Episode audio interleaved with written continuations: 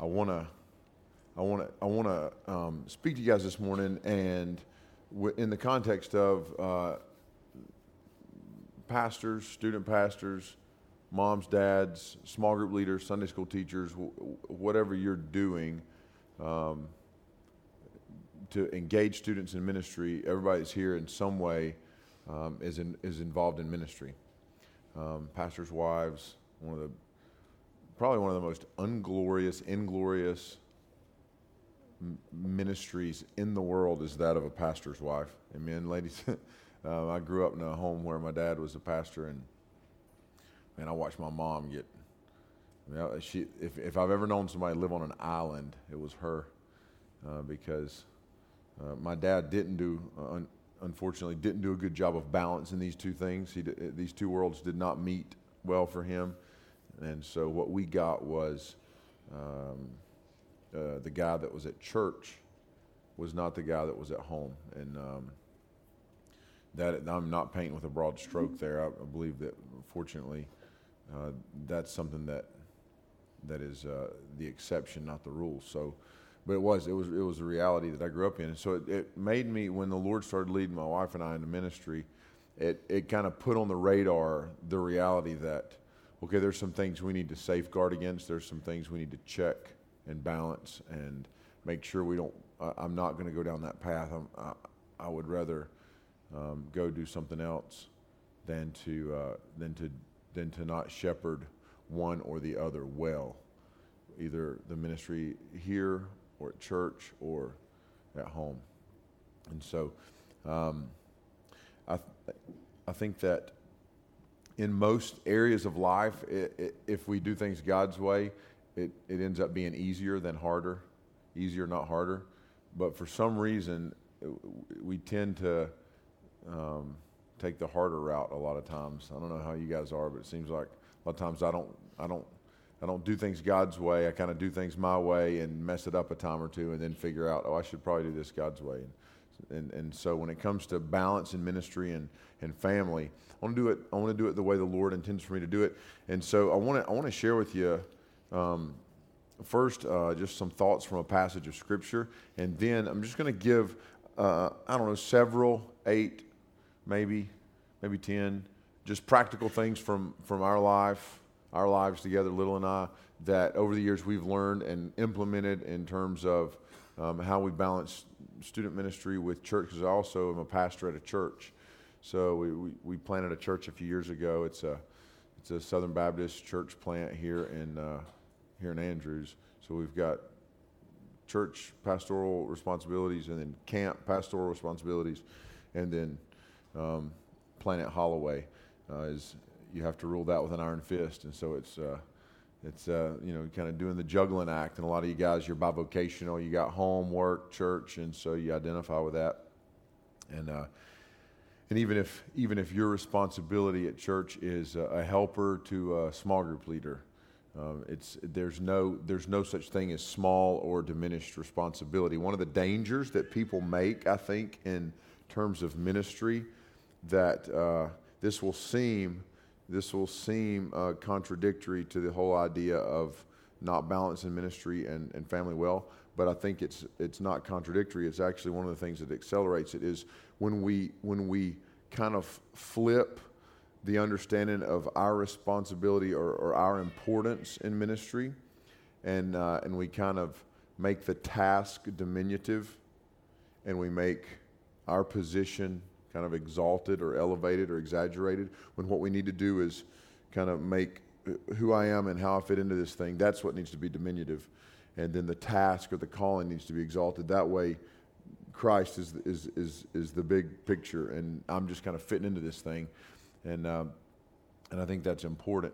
So in, this, in, the, in the book of 1 Samuel, in the story of Hannah, if you guys remember Hannah, she's uh, this lady, she's, she's one of two wives to this, to this fella, and uh, lucky guy, and uh, nothing like polygamy, right? They ought to make some bumper stickers um, something, but uh, kind of confusing. You're looking at this thing and you're going, these guys are Christians. How is this working out? And he's got one wife and she's got a bunch of kids, and then he's got this wife Hannah who really loves the Lord and she can't have a kid. She's barren, and she she goes to the temple. You remember, and she prays. And she, remember the story where the priest comes and uh, Eli, the priest, comes and he, and he thinks she's drunk because she's down at the altar. She's praying, she's moving her lips, but she's not saying anything. And he thinks she's drunk. And what she's doing is she's asking the Lord to give her a child. And she's saying, If you'll give me a kid, I'll dedicate this kid to you. I'll, I'll give you this child for good, for life. I'll dedicate him to you. And, uh, and so the Lord gives her a son. His name is Samuel. And he becomes the prophet, the great prophet of Israel. Now, Samuel is, is a picture of Christ because Samuel is kind of like prophet, priest, and king, right? So you've got this is at the end of the time of the judges. And so throughout the time of the judges, you've got judges that are a little bit more spiritual in their leadership, and you've got judges that are a little more kingly in their leadership, and you've got judges that are just kind of out there, and you're going, is this guy even a Christian like Samson? You got this kind of crazy broad spectrum of judges, but but you've got these distinct roles in the Old Testament of prophet, priest, and king, each of those three roles will then be fulfilled by Christ, where Christ is the prophet, the priest, and the king. And Samuel is a picture of that. So, so, so Samuel's life, when you study the life of Samuel, Samuel's life is teaching us about Jesus. Just like Moses' life is teaching us about Jesus. Moses serves kind of as a prophet, priest, and king, even though the you know uh, the priesthood of Aaron is is instituted with Moses, and Aaron's sons become priests. But but nevertheless, Moses functions as a priest and a prophet and a king through much of the Exodus. And so you've got these figures throughout the Old Testament that kind of point us to Jesus, show us who and how uh, Jesus will be and function. And so Samuel's life is that life that points us to Jesus. And so when we read the story of Samuel, we look at who Samuel was, it's pointing us to Jesus, pointing us to Jesus. Well, Samuel's mother and the way that she raised him contrasts uh, over against the, the high priest whose name is Eli. Okay, and if you remember, Eli raises two sons. Their names are Hophni and Phineas. Hophni and Phineas. And Hophni and Phineas grow up and become, in, in 1 Samuel 2, uh, it says in verse 12, now the sons of Eli were worthless men. So you think about, we've been talking about what it is to be a worthy man in the story of Boaz. Now you've got this exact opposite terminology, worthless men, and then it goes on and explains how they're prostitute, you know, they're using, they're turning uh, ladies in the temple into basically into prostitutes. They're uh, they're abusing their office. They're abusing the power they've been given um, for financial gain, for sexual gains. Guys are, are basically um, unregenerate, unsaved, um, and God deals with not only them, He deals with the house of Eli, He also then deals with all of Israel. Because of their leadership, Israel loses a battle to the Philistines where the Philistines take the Ark of the Covenant from Israel. So there's huge consequences and ramifications for Eli's failed leadership in his home because failed leadership in the home always ultimately translates into failed leadership in the ministry. So you can't actually lead well in ministry and not lead well in the home. It doesn't work. That's, a, that's an oxymoron. So, so maybe for a season it goes okay, but ultimately the house of cards is going to fall because God intends for us to first do what we're supposed to do in the home. That is our primary calling, the, the primary calling God places on a pastor or a small group leader or a Sunday school teacher is to lead well in the home, invest in the relationships in the home. And then whatever ministry occurs at the church, that's going to be a result of and out of what God's doing in the home. And so we've all seen this uh, at work where there's an um, you know things are, are unbalanced between the two and so it creates instability in the one that eventually creates instability in the other. If you've got a pastor who's got three teenage kids and two of them are out of control um, and, and completely lost and then that is going to obviously affect his ministry. And the same thing should be said uh, you know wherever wherever we fit into leadership in the church. And so um, and, and that even goes to uh, the qualifications of a pastor when it says that his children can't be unruly or he needs to manage his household well. He needs to manage his household well. It's very important. And so, what you've got with Eli is you've got this, this picture of when the pastor doesn't do his job at home, the repercussions of that are going to be far reaching in the community and in the. And so, it's not just going to be that, that because ultimately Eli's sons die and we have to say, okay, they're responsible for their sin, but somewhere down the line, Eli failed them and didn't do his job as a dad. In fact, God even confronts it and, and hands down judgment to Eli. So how do we balance this? Because we don't want to we don't want to swing the other way where we say, well, I want to be in ministry leadership at church, but then we just don't do a good job of that, and we use the excuse of, well, I've got a family.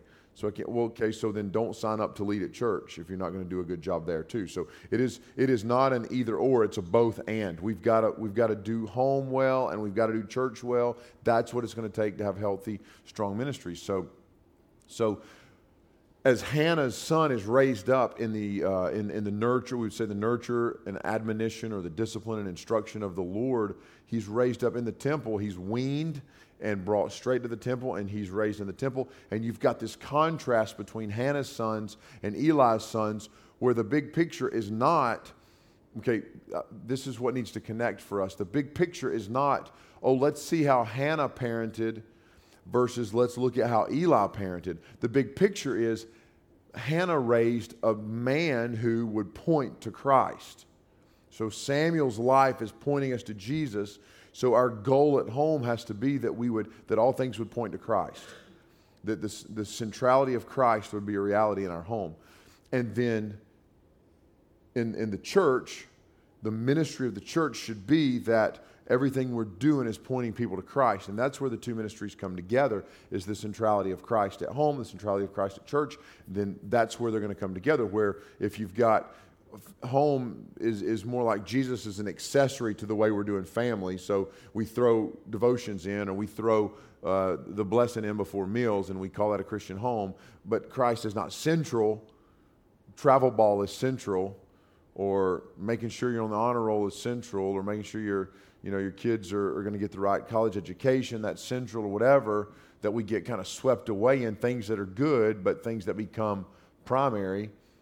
And so then that pushes Christ out of that position in our home of, of primary or the primacy of Christ in the home. So he becomes kind of an accessory. And then we're trying at church go, well, we got to point to Christ, we got to point to Christ. And the contradiction kind of exposes us. And so ultimately, then at church, we're not centering things around Christ, we we tend to then center things around personalities or activities or events or programs. And so then you end up in, in, the modern context of what's going on in 1 Samuel 1 and 2, you end up with a situation where at church we're trying to do stuff, and at home we're trying to do stuff, and then we're kind of throwing Jesus into the mix. When if Christ is central in both places, then that's going to bring the two together with the strength of the centrality of Christ in our lives. And so that's what's critical. That's what's so important. So from Hannah, we learn our lives and families should be pointing to Christ. The centrality of Christ should be a reality. But then also from Eli, we learn what happens when, when Christ is not central to ministry, when, when our lives at church and our relationships at church don't point people to Christ. And so, so let, let me just, uh, I want to give you just a few things, a few talking points. We could, we could sit here for, from now until lunch and keep fresh coffee on and keep the snacks coming, and everybody could chime in and we could, but I've done about uh, maybe nine things. Nine things I think that we'll go over, but we could do 50 or 60. I mean, there's so many things we could do to say, how do we balance these two things? How do we protect our family so that they don't become casualties of ministry? Uh, how do we protect our ministry so that we're doing a good job and the centrality of Christ is a reality, but we're not neglecting the family? So, how do we do that? So, we're going to talk about nine things. The first one is uh, we need to do everything we can uh, with intentionality. So we need to be intentional. We need to be intentional at home. We need to be intentional at church. We can't go into cruise control and expect, well, things at home will just happen like they're supposed to. Or if I'm doing things well at church, then God will protect my family. He will, but He'll do it through our obedience. So if I'm not being obedient at home, so I have to be intentional. I have to be intentional with my obedience in the home. I have to be intentional with my obedience at church.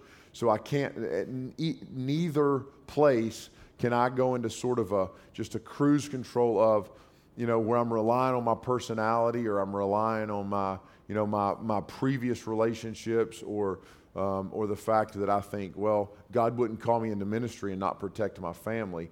Well, that's a little bit ambiguous on our part. Well, God will protect my family. Well, He will, uh, but He's going to protect the family by you know, that's like saying, God wouldn't call me into ministry and then let me be tempted to sin. Well, doesn't make sense. What God does is He calls us into ministry, and through our war against the temptation of sin, He glorifies Himself. So God calls us into ministry, and through our effort to guard and protect the sacred nature of the home and family, God's going to make that a lighthouse of gospel ministry. So He uses that to, to bring others to Himself. So we've got to be intentional. Got to be really intentional. I can't be intentional with my my, my Sunday school lesson or my, my small group study and not be intentional with family devotions. Can't do that. I, it's, it's, that won't work. I have to be intentional and strategic in, in both, in both of those arenas. Number two, uh, need to never assume that our kids won't become stereotypical ministry kids. You know, I, preacher kids is, you know, uh, it's, pre, it's PK. It's PK, you know, and I was a PK and – and, and dove right into the stereotypes of what a PK is. And, and, uh, and a lot of that had to do with, um, you know, a, a, poor balance between the home and the church um, with, in, in our home. So I can't assume, I don't, I don't need to assume, it's kind of piggybacks onto the first one. I can't assume that my kids are just going to be these godly little Bible warriors that are going to the halls of their local public school and they're just winning people to Jesus, like John the Baptist, you know, down at Mount Pleasant High or whatever. You know, it's like, that's, that's my boy, you know, it's because I grew up, it's because I raised him up and I'm a pastor or I'm a small group leader and so he's just a gunslinger for Jesus.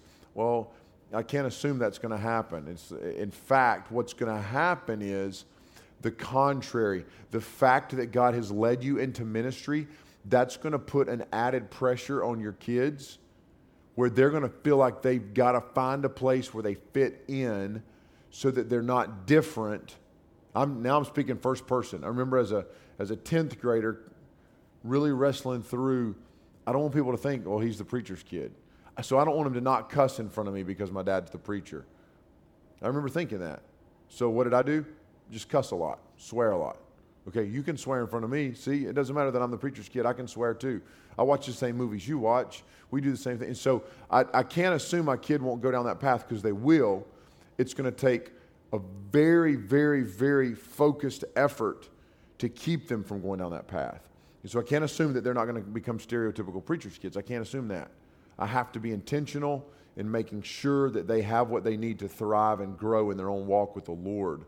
Have to be very intentional with that. It's not, it's not the same to, you know, they're, they're at, at times, especially in their adolescent years, they're, they're maybe not going to share the same zeal that you and I share for the ministry calling God's placed on our lives. There may be seasons where they're not excited about the fact that their mom leads a girls' small group on Wednesday nights. They, you know, when when all of a sudden they're the same age as the kids in your small group, and they're having, you know, they're coming, they're being a part of the small group. And my, I remember, you know, one of the worst days of my life was the day my mom said to me, "Hey, I'm going to be a substitute teacher at your high school." And I was like, uh, could you please not ever be a substitute teacher in a classroom that I'm in? You know, and it's like, oh, oh man. And sure enough, man, I remember the day came and there she was. And I was like, uh, can I skip class today? You know? And so there's going to be a point where your, our kids are going to be in that small group, you know, and it's going to be, uh, it's going to be important that that can either be the, one of the most awesome seasons of ministry or it can be one of the most difficult. I can't assume that they're just going to be, um, you know, little um, little Jesus freaks running around telling everybody about you know the gospel, and so uh, I, I can't assume that. Um, so number three, so then I need to we need to in everything point our family, our kids specifically to Scripture. Okay, we need to point them to Scripture. We do this a couple ways.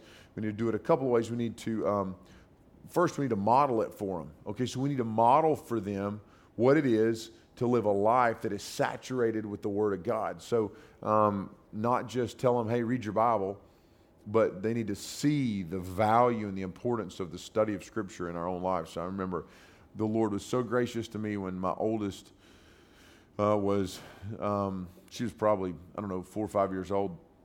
And I'd get up in the morning early and sit, it was in the wintertime, and I'd sit by the wood stove, get the fire really cranked up, and, uh, and I would sit there and I would, I would sip coffee and just kind of have my Bible reading. And uh, kind of as, a, as an aside here, um, this is not going to be one of the points that we make, but it probably should be. Yeah, let's make it. Let's make it a point. All right. So here's a point and a point, is that the, the most important thing you can give your wife and kids, or the most important thing you can give your husband and kids, is your own personal pursuit of holiness, your own personal pursuit of, of devotion to the Scripture and devotion to the Lord. That's the that's the got to be the greatest. So more than pursue effective ministry, more than pursue effective family, pursue Jesus personally. If we're pursuing Jesus above everything else, then the other things are going to take care of themselves. And so we and so that means I need to study God's word, not just so I can teach a good lesson. Men, we're the worst at this. If you're a pastor, youth pastor, or small group leader, Sunday school teacher, you go, you, it's hard for, do you not agree? It's hard to open up the Word of God and just read it and enjoy it without going, ooh, there's a point for a sermon. Ooh, I need to share this. Ooh, I got to go there in my next small group. You know, it's like, okay, just unplug from that. So, what, you know, I know for me, what I have to do is I have to sit down with no journal. So I don't start scribbling a bunch of outlines and notes and diagram and sentences. So it's like, okay, I need to just read the Bible and saturate it. You know, that's got to fill my mind. And so, anyway, so there's the extra point. So now we're at 10. Okay, so I guess we'll call that uh, 0.4 or 3.5. Let's call it 3.5. Okay, so that way my numbering system won't get off. So pursue holiness, pursue Jesus, and then pursue responsibilities in ministry. So, so back to number three, we're, we're talking about pointing them to Scripture, modeling it. My, my little girl comes in. I'm sitting by the wood stove, and every morning she's an early riser like me, so she would come in there and she'd curl up on the couch. You know, I'd get her sippy cup full of milk or whatever, and and uh, and and one day she said, uh, we in in in passing, we are just kind of making small talk. She said, in the mornings. When I come in the living room, you're always sitting on the couch. You're reading your Bible and you're drinking coffee. I said, Yeah. She said, I want to do that. I was like, Awesome. You know, and went around the corner and had a breakdown, you know. And uh, thank you, Jesus. This is awesome. She's going to be like a little missionary, you know. Like if, you know, you start thinking, this is great. It's like when your kid actually hits the wiffle ball with a bat, and you're like, he's going to the major leagues, no doubt, you know. and so, so I'm like, okay, how do I, you know, throw kerosene on this fire? And so, so I start, you know, yeah, baby, you get up, you come in there, we'll read the Bible together. So I'll make you some coffee. So you know, now, you know, by the time the kid was ten, she was like a coffee addict. Um, so she would come in there, and I would make her a little you know, put a little little coffee in with some milk and uh, and then and then a little sugar in there, and we would sit there and we'd drink our coffee and we'd read the Bible together. So just modeling it, and it's obviously easy when they're little like that. You you grab a copy. If you young families, young children, p- please get a copy of the Jesus Storybook Bible by Sally Lloyd Jones, the best resource out there, for, I think, for uh, for teaching kids the Bible, just because of the emphasis on the centrality of Christ throughout the Scripture. So we start reading the you know, Jesus Storybook Bible or whatever, and showing her the importance of Scripture at a young age. And, and, and, and I'll tell you, by God's grace, to this, to this day, that kid's 14 years old, and, and, uh, and she's got stacks of journals of exegetical study of Scripture. I don't, I don't touch it. I don't, I mean, we meet, we'll, we'll meet and talk once a week about what she's learning. And uh, I would never say this with her in the room. So, uh, and I haven't shared this all summer, but um, well, mainly because it happened last Saturday. Uh, that's why I haven't shared it all summer. But, but Saturday evening, she said, Daddy, I got to show you something. I go in the room and she says, I want you, I want you to see this. And so my 14 year old daughter lays out, she's got her Bible laid out, she's got her journal, and she says, Look at this parallel in Proverbs 31. You know, the Proverbs 31 woman. Look at the parallel of those kind of those characteristics with Proverbs 3 and the characteristics of wisdom. You see this connection? She's like teaching me. You see this connection? You've got a connection between wisdom and the Proverbs 31 woman. This is a woman of wisdom. And she's like, drawing, and I'm going, you know, and so then I go around the corner and have another breakdown and I'm like, oh, I remember this from 10 years ago, you know? And so, so modeling the study of Scripture, trusting that if we can do that, not just say it, but do it and let them see it, that that's going to matter and God's going to use that. And, and that's so critical. So they need to see us in the Word. So it's not just, hey, we love the Bible in our family, so we're going to have devotions, but it's, man, every night before bed, the last thing I see my dad and my mom doing is poring over the scriptures. And in the morning when I wake up and come in the kitchen, they're poring over the scriptures. So, you know, we're modeling together. Then we're studying together. As a family, we study the scripture together. You know, in devotions, family devotions, we study it together, and it's our job to make that enjoyable and exciting and to bring it to life. But then also, one on one. I think it's important, you know, if you've got more than one kid, to one on one spend time with those kids in the study of Scripture. And then, husband and wife, it's very important that we're speaking of and talking of the things of God in the Scripture and sharing those things that we're learning. Um, and some of you I know maybe do husband and wife devotions. We don't do that. Um, not because there's anything wrong with it, just it doesn't work as well for us the way Little and I think and process. To sit down and do devotions together and a study together doesn't really work. So we talk about what we're learning individually, sharing those things, sharpening each other, praying together. And uh, so, so important to point them to Scripture. Uh, number four, um, redeem conversation. So car rides, meal times, dead time, lull in the conversation. We redeem conversation. Think of Deuteronomy 6, where God, through Moses, tells the people when you're walking, talk about the things of God, talk about the scripture. When you're, when you're rising up, when you're lying down, when you're in your home, when you're walking in the way, that you're talking about the scripture. The, these things are on your lips. They're written, literally written on your, your frontal lobe, you know, your forehead. Like you're consumed is scripture, scripture, scripture. So important. So redeem conversation. Uh, another way to do that was, would be, you know, processing theological themes in movies. So uh, Kilby and I, my oldest one, this past weekend, I was like, let's let's uh, let's pick something on Netflix and watch a season of something. Me and my boy are watching a, a show on Netflix. It's I think it's an A and E show called Longmire. It's like a wild, wild, modern Wild Wild West shoot 'em up, kill the bag. It's awesome, you know. And so we're watching that, and so Kilby's like, "Hey, let's let's watch a show." So I'm like, "That sounds good." So now we started. We watched four episodes. It was raining Saturday. We we got done with camp. We piled up on the couch and watched four straight episodes of this show called Once Upon a Time. Have any of y'all seen that? It, was awesome. I was like, this is awesome. It's like a modern fairy tale thing, you know. And I'm like, I can't believe I'm watching this. Did I lose my man card, you know? And so we watched this thing. But redeeming conversation when it was over, talking about theological implications. Talking about theological implications. My son and I watched an episode of Longmire where all of a sudden there was a woman in, in, in, in uh, like underwear, her underwear. And so we, you know, we, we we mute it, and we we got a, this thing where we go behind the pillow, and we you know, and, and then you know, my wife will say, "Okay, it's over," and so we can, you know, she's she's clothed or whatever. So, but then afterwards, talking about why do we do that? Why do we not want to look at a woman in her underpants? Why do we not want to see two people that are are doing sexual things? You know, so just redeeming conversation instead of just saying we don't listen to stuff with cussing in it, or we ain't gonna watch something if it's got two people making out. But it's like, okay, how do we process it? We live in a world that is worldly right? So how do we, we can't stick our heads in the sand. So redeeming conversation and using movies, film, music, you know, things like that. We're riding down the road, listening to music, and I'm saying, uh, what was the song? This was, I don't remember now what song it was, but there, um, it was a Pink song. And we're riding down the road, and I realized two of my kids are singing it. They know it word for word. And I'm like, do you guys know what this song is saying? You know, and so we turn the radio off and we we talk about, we redeem that opportunity to talk about the gospel and, and, and, the message of this song. So it's not, we don't listen to rock and roll music. You play it backwards, it says Satan smokes marijuana. Amen. You know, that, that was what I grew up with, you know. You know, it was like, uh, you know, you play Queen backwards and it says Satan goes to the prom. You know, it's like, what? What, what are you talking about? Who plays it backwards anyway? Y'all remember that? Backmasking? Remember that? I'm like, what are you, who, what independent fundamental Baptist dude came up with this, you know? It's like, can we not do something better with our time? So, redeem conversation where it's not like, here's the rules, follow them, but it's, there's a reason and it's the gospel. There's a re- we have to know how to engage culture, and it's going to take an effort, a concerted effort on our part to talk through the way we watch film, the way we listen to music, and stuff like that. Um, number five.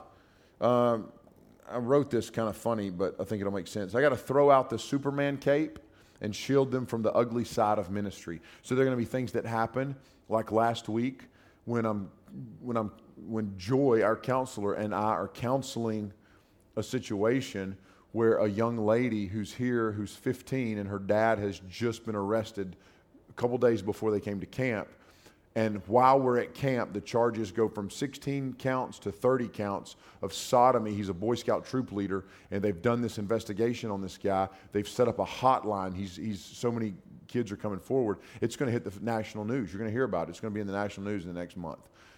So we're processing this. Oh, am I going to come home? Oh, as, as heavy as my heart was when I got home after that, I'm going to throw the cape out and not let my kids see that side of what my day looked like. While, while, Don't need to. Life is ugly enough, the world is ugly enough, and they're going to see enough of it um, that I'm going to shield them from as much as I can. And, and again, we're going to, I'm not going to shield them from all of it. I'm not going to stick their heads in the sand. We're going to, we're going to slowly expose, we're going to, we're going to kind of pull back the blinders and let them see some of what goes on. And, and, and so they feel the weight of ministry. But at the same time, I got to protect them. And, and also, that leads to, you know, I don't, I don't want to vent. I don't want to come home and, oh man, complain about this deacon who's, you know, trying to control my life and, and, and control the way we do student ministry or whatever. You know, be careful that we're not running other people in the ground, that we're protecting the, the, the you know, the, the church in its purity, even if it's not functioning in its purity. We want them to see the biblical view of what the church should be. And so we're going to have to protect and guard them from some things and expose them to some and, and find that balance. And I think along with that, we could add um, that it, like my wife doesn't always need to hear how hard and stressful my day was, you know? And I know there are days where she probably had a really rough day homeschooling and, and doing, you know, ministry stuff with folks coming in and out of our home. And, but she probably, but she probably doesn't tell me how bad the day was. You know, there's times where we just, we're better, let's just don't vent every day. You know, all of a sudden it creates negativity towards the church or towards ministry, which ultimately will lead to negativity towards the gospel and the calling, you know. Um, next one. I think it's, uh, so, so I'm going to get into a couple of just, the last couple here, just of uh, like practically, how do we do this? Um, as a family, how do we do ministry? So, how do we, instead of just I'm going and doing ministry, then coming home, how do we do it as a family? And I think that's important, finding a balance where the whole family's on mission together. So we go on mission together. We're a family on mission for the gospel. This could look like a number of things. This could be, you know, serving, uh, well, like uh, something we started doing probably 10 or 12 years ago when our kids were teeny tiny, our oldest kids, is uh, we started going on a mission, like on mission together. So uh, an example would be, our family vacation every year, we go volunteer at, at Orphanage Emmanuel. So, uh, and we explain to our kids this is not a mission trip. Missions, biblical missions, is the planting of church, planting of churches, raising up of leadership in those churches, making of disciples to the nations. Because that's missions. Missions is the Great Commission, taking the gospel to the nations, reaching the world with the gospel. Then there is social justice in the name of Jesus, humanitarian work in the name of Jesus, ministering to the least of these in the name of Jesus, taking care of widows and orphans in the name of Jesus. And that's we need to do that too. Because this is not missions, this is just being obedient to what Jesus told us to do. Take care of people that are that are the least of these, scripture says. So let's go do that together. So you go down and uh, and serve together. Uh, so that's our, our big family vacation every year. Is just to go on. It's, it's, expensive, but it's not that much more expensive than going to Disney World. And people ain't going to help you go to Disney World, but they'll help you take your family out of the country and go work in an orphanage. You know, so it ends up, you know, Lord always brings the money in, and we're able to do it. Which we'll see what it's like paying for seven, you know, tickets instead of five. That's going to be rough, but I think that's that's one way. Another way is uh, using the the home. So our kids need to see I think this is really important that they don't just view ministry through the lens of the church. So they need to view ministry through the lens of the home. Otherwise, it's like, well, we got our home, and then the church is where ministry happens. So we need to open our home. So this is showing hospitality to, you know, to your student ministry, to people in the church, but then also bringing in lost people into the home.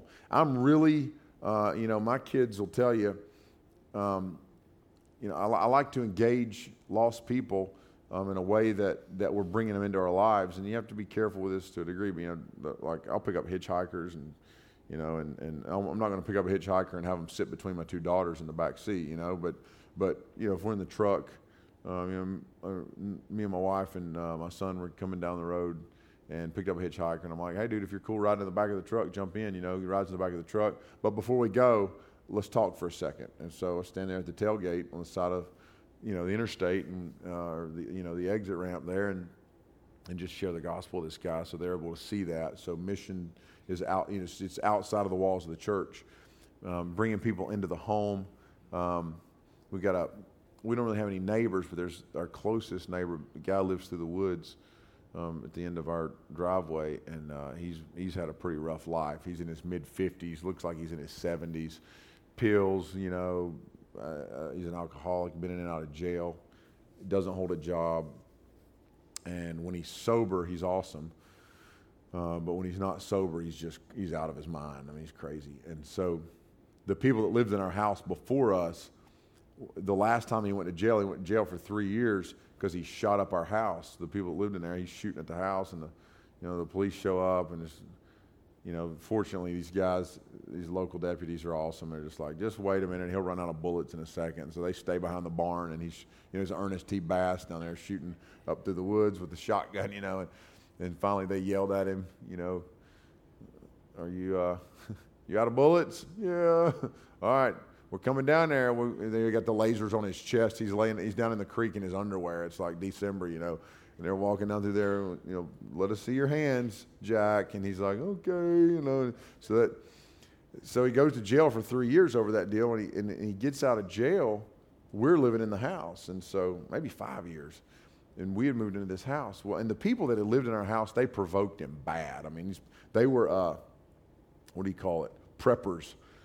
And so our our water at our house, we're on a spring, which is pretty common. You know, I'm growing up in the mountains, and, and it's pretty normal system. So you don't have a well and you're not on city water. You just got a spring and a reservoir, and that's how you get water into your house. And but we he's got rights. He's got mineral rights to our spring. So out of the overflow of our water tank, he gets water.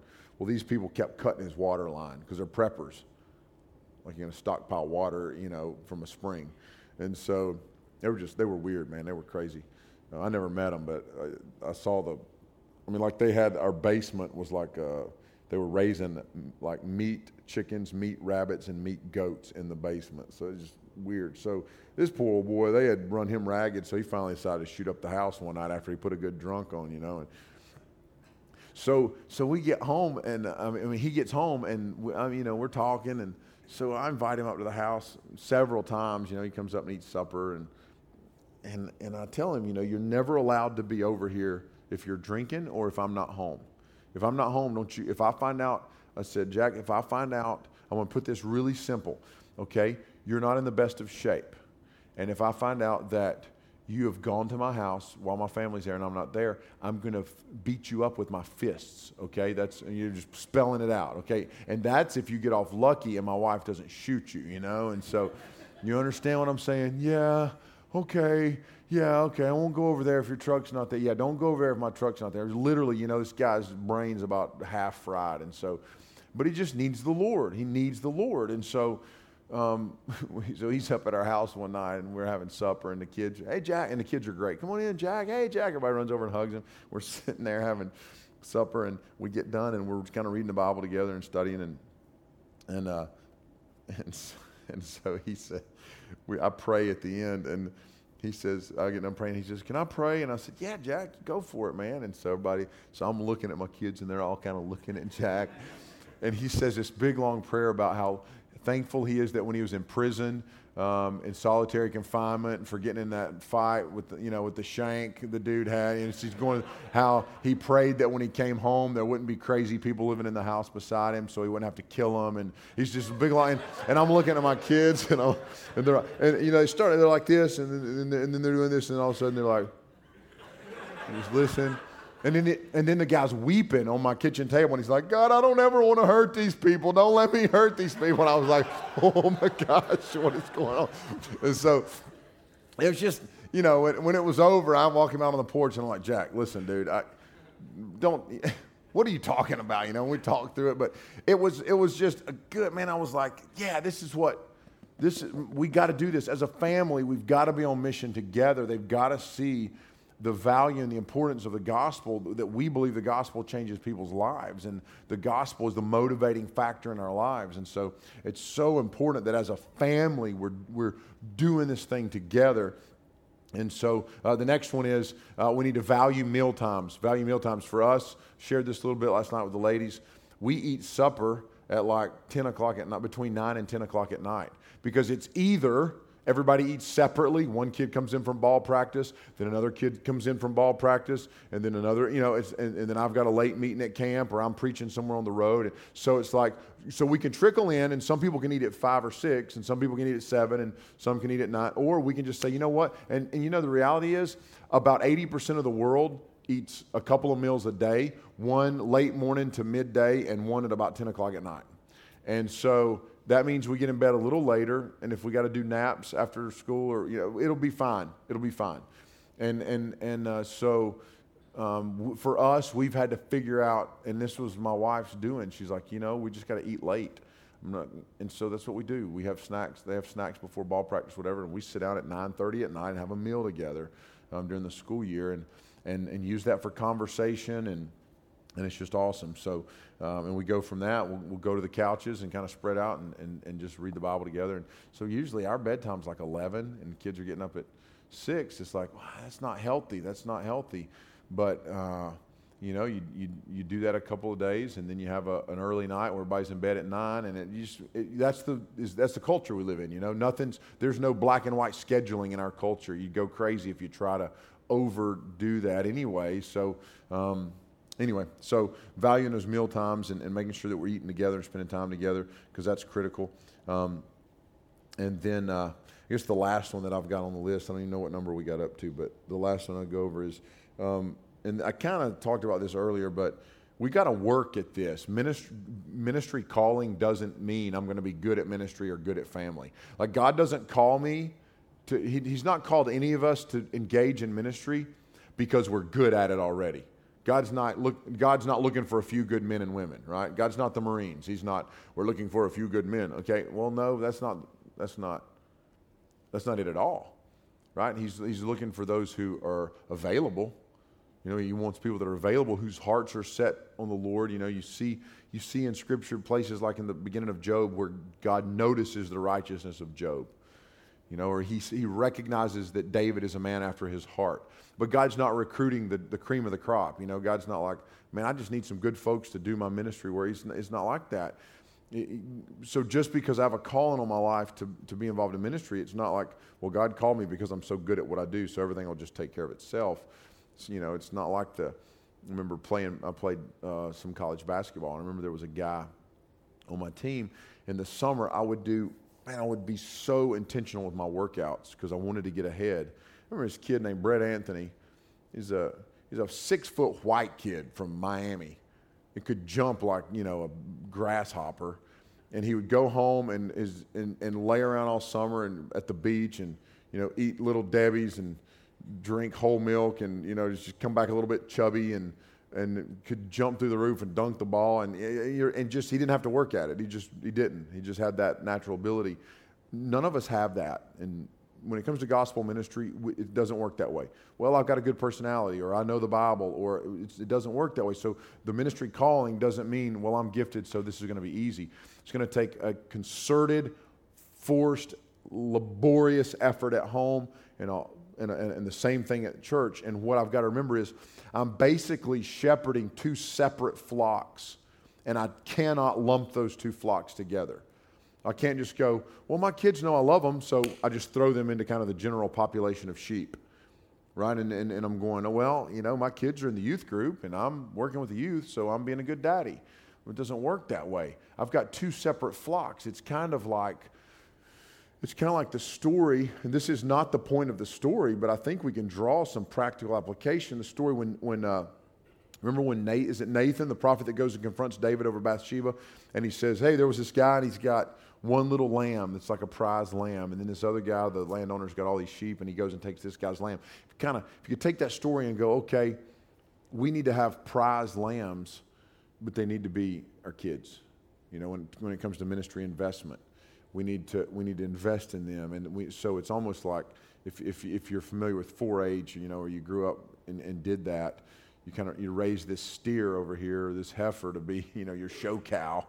I hate to use that you know, we're not calling our kids cows, but um, they're cows, okay? So, in this illustration. So, and then you've got, you know, the beef cows that are, you're going to eat, you know, they're out here. So, see, it's kind of like I'm, I'm grooming this one in the barn, you know, it's kind of like this idea that um, I've got to do effective ministry at church. I have a responsibility and a calling, and I've got to be faithful in that. But I've got a separate flock that I've got to invest in at home. I, can't just lump the two together and expect it to take care of itself. It's going to be very important that our families feel an exclusivity in terms of our affection, our attention, and our commitment. They need to feel exclusive in that. And so, very important. All right, let me pray, and, uh, and, and you guys can get to your students or get to breakfast, whatever. God, I pray that you'd uh, give us favor in, in the ministry calling you've placed in our lives, God, as, as pastors, student pastors, small group leaders, um, friends, mentors, disciplers. I pray that we'd do it well and we'd do it in a way that you're honored and glorified. God, that we'd do it in a way that ministry sustains itself even in our absence. We will have done effective ministry both at church and in the community and in the home when we can be removed and things stand firm. I pray that we would not build ministries that are centered around ourselves, our lives, our personalities, our strengths. We build ministries that are centered around the gospel and the cross of Christ and the person of Jesus and the work of Jesus, both in the home and at church, and that we would do a good job of bringing those two worlds together so that one doesn't threaten the other, but that the two both come together to exalt Christ. Love you, and I thank you for the individual leaders represented in this room, God, so many homes represented, so many churches represented. God, people that are faithful to the calling you've placed on their lives. I pray, I don't know who this morning might be here struggling with the stress and the pressure of balance in it all, the stress and the pressure of ministry, the stress and the pressure of raising godly kids in a, in a society like the one we live in. God, I pray that you would sustain us, give us what we need to honor you as, as husbands and wives and and mamas and daddies and pastors and small group leaders. And, uh, and we'd do it faithfully so that one day we'd get to hear the words, well done.